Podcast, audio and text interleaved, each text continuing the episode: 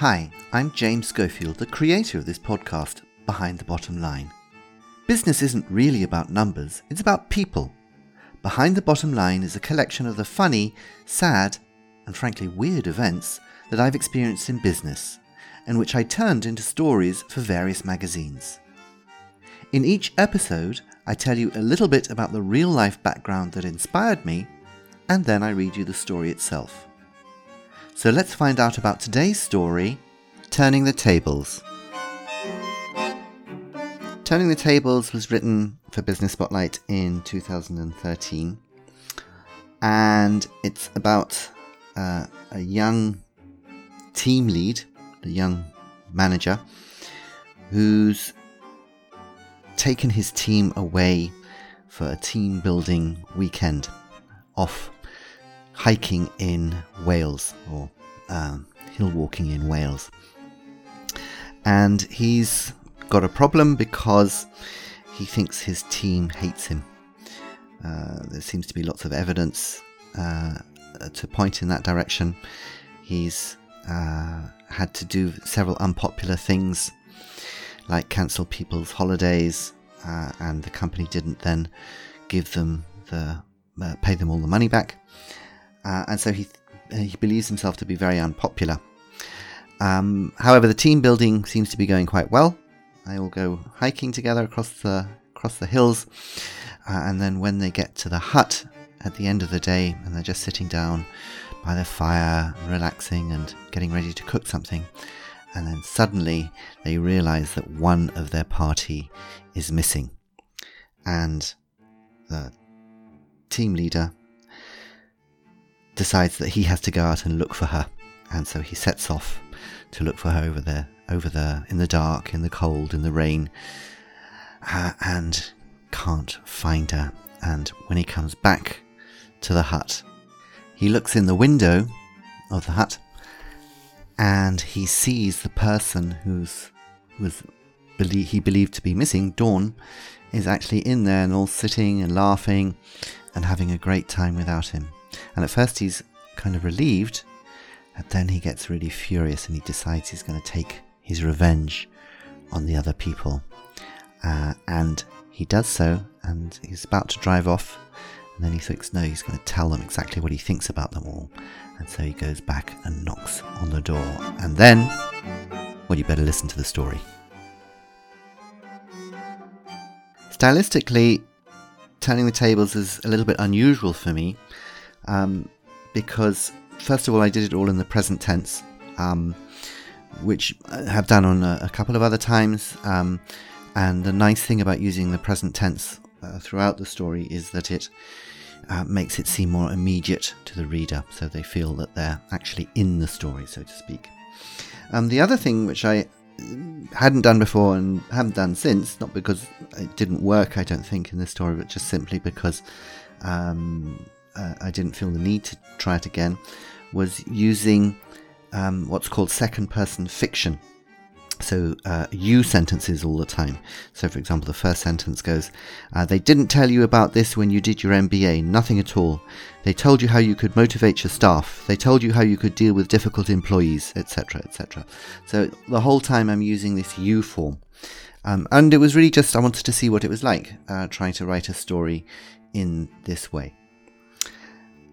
In terms of the content, um, one of the uh, one there were a couple of issue, things here which I've observed uh, in my time in business, um, and one is the mistake that companies often make in picking the best performing employee from a team and making him or her the manager of that team. And very often, this is because I think the companies they want to reward the person who's who's done a good job, um, and they can't think of anything more imaginative than just making that person the head of that team. Um, and in my view, this is often a mistake. So I've done worked quite a lot also as a business coach, and time and again I've had um, young team leads coming to me uh, in incredible frustration because they've been part of a team, they're suddenly made the head of that team, uh, and then they find that everything is different, everything has changed, uh, and they don't know how to deal with it. And um, I think this is something that um, human resources departments don't properly think through. Um, and it's it's not really uh, it's not a good idea in general. The other thing which I I've seen quite a lot is um, uh, overconfidence in the value of an MBA in helping you uh, lead a team. And uh, MBA, uh, I'm not questioning the value of it in uh, uh, for lots of things, but in team leadership, I have my doubts sometimes um, because I don't think an MBA says anything about somebody's leadership qualities, and therefore I think companies which think, okay, person X has got an MBA, yes, they'll make a great team lead. I think they're making a mistake. I'm sending the group off to Wales, uh, and that is from, is a kind of little personal joke for me. Uh, I've been to Wales about five times. Every time it has poured with rain. Um, I'm sure it's a beautiful country. I've just never seen it because I've been trapped in a cloud uh, permanently. Um, and I've had to do this walking across um, the Brecon Beacons, which is in South Wales, uh, in the rain, in the cold, in the wet.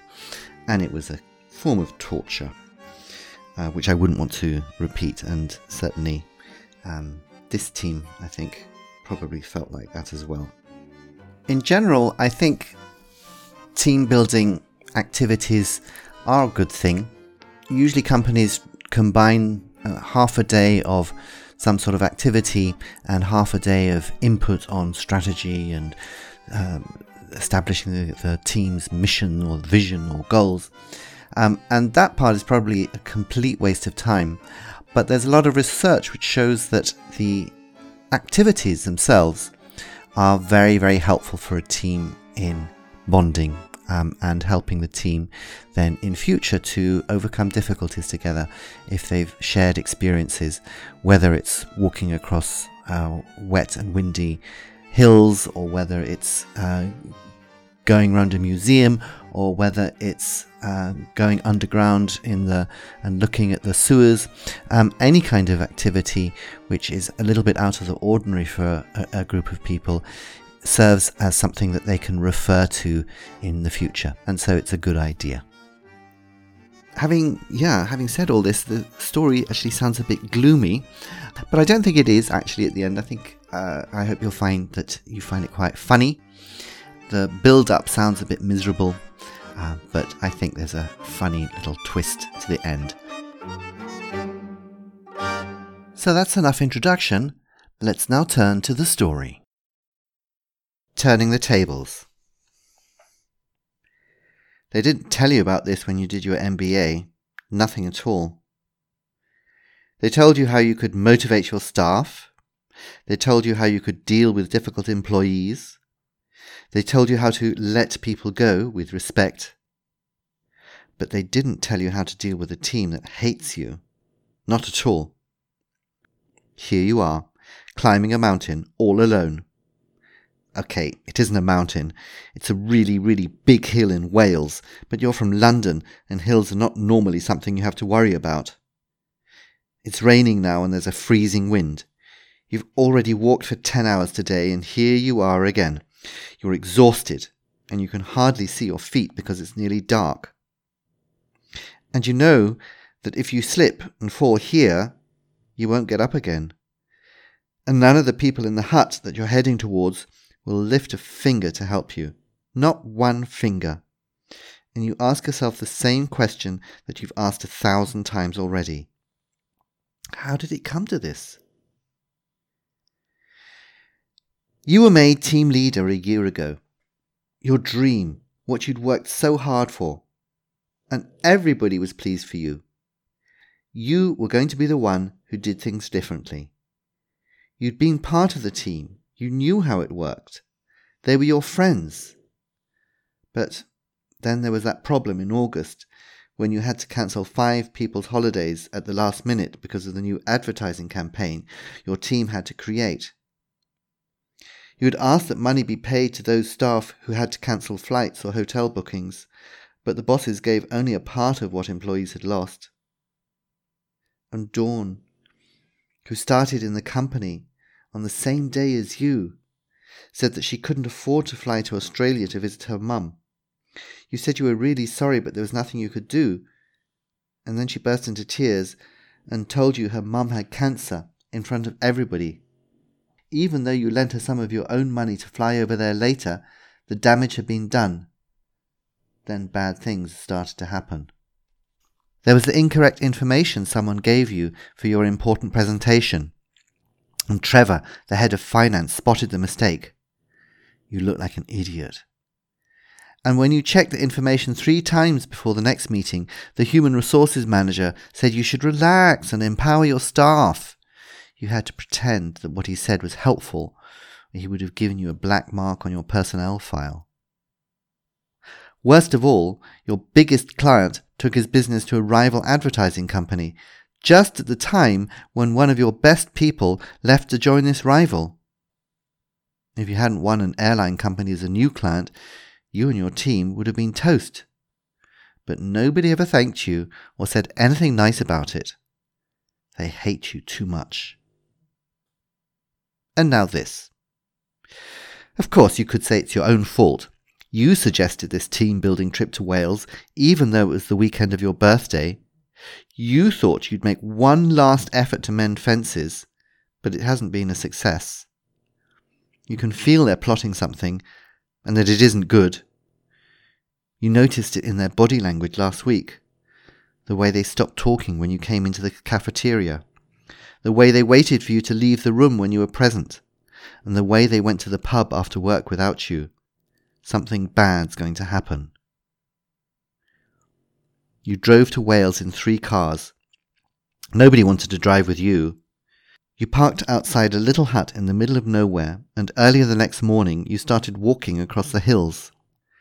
Everyone seemed to be feeling pretty good until you were all sitting around the fire in the hut that evening, just about to start preparing the dinner, and somebody said, Where's Dawn? You looked around and realized she was missing. So then there was a big discussion, and finally you said you would go back to look for her because nobody else volunteered. That was an hour ago. You're nearly back at the hut now. But you haven't found Dawn. She's lost somewhere on the hills in the dark, probably dead, and everybody will blame you for organizing this trip. You reach the door and you're just about to go in when you look through the window. They're getting the food ready, setting the table, drinking and laughing. And there, in the middle, is Dawn. Dawn! She's not dead. This was just a stupid joke and for a moment your relief makes you feel dizzy. But then you're angry, really angry. You walk to your car, get a hammer and a screwdriver, and you make holes in the tires of the two other cars. You're almost ready to drive away, but before you do, you want to tell them what you think of them, what you really think. You go back to the door. It's locked, so you kick it hard a few times, and somebody tells you to wait. Then the door is thrown open, but the room is completely dark.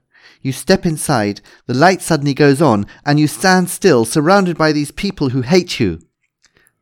Surprise! they shout. Surprise! Happy birthday to you! Happy birthday to you! Happy birthday, dear! They sing. Dawn walks forward. She's carrying a lovely cake with thirty candles on it. The group sits you down put a drink in your hand, and somebody shouts, Speech! Speech! And you think, Now what do I say?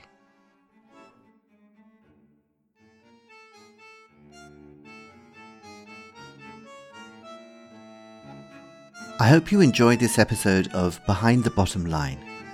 Why don't you subscribe to make sure you never miss an episode? And please tell your friends and write a review so that other people can find out about Behind the Bottom Line. Take care until next time. Bye bye.